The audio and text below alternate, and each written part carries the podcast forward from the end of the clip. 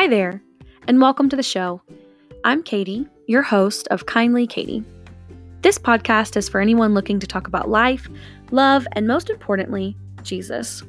Here you will find my rambling thoughts in the form of a letter, and always signed Kindly Katie. I hope you enjoy listening. Don't forget to subscribe and to share the podcast with all of your friends.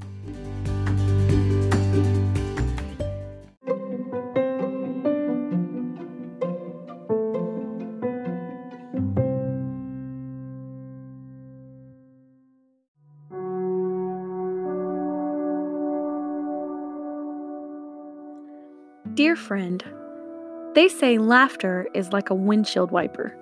It doesn't stop the rain, but allows us to keep going. How many times have you laughed just to keep from crying? Too many to count, right? I promise you're not alone in that. On my darkest day, there was at least one thing that made me smile, though. Whether it was my niece being silly or my mom simply telling me that she was proud of me. Sometimes it's hard to recall those things because the overwhelming feeling of grief smothers even the tiniest spark of happiness. No one really warned me about the amount of mourning there is in growth.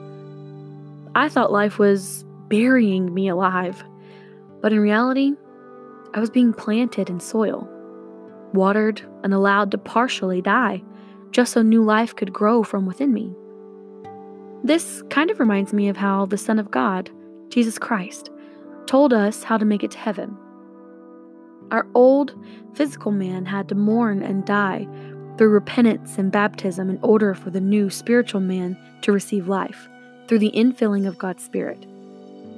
The only downside to that is this is a daily process. This means we may daily cry, mourn, and experience sorrow as we continually sacrifice our emotions and our flesh on a spiritual altar through prayer. But, my friend, there is still hope. For once we've given control of ourselves to Jesus Christ each day, He directs our paths and protects us from harm. He gives us a reason to once again smile, once again rejoice and sing a song of victory, knowing He alone is fighting our battles. Christine Caine said, Peace is not a personality type. It's a blood type that comes from the blood of Jesus Christ, and it's available to all of us. Today, dear one, I pray that you surrender your grief and mourning into the hands of the one who wishes to trade them for dancing and joy. As Cinderella once said, have courage and be kind.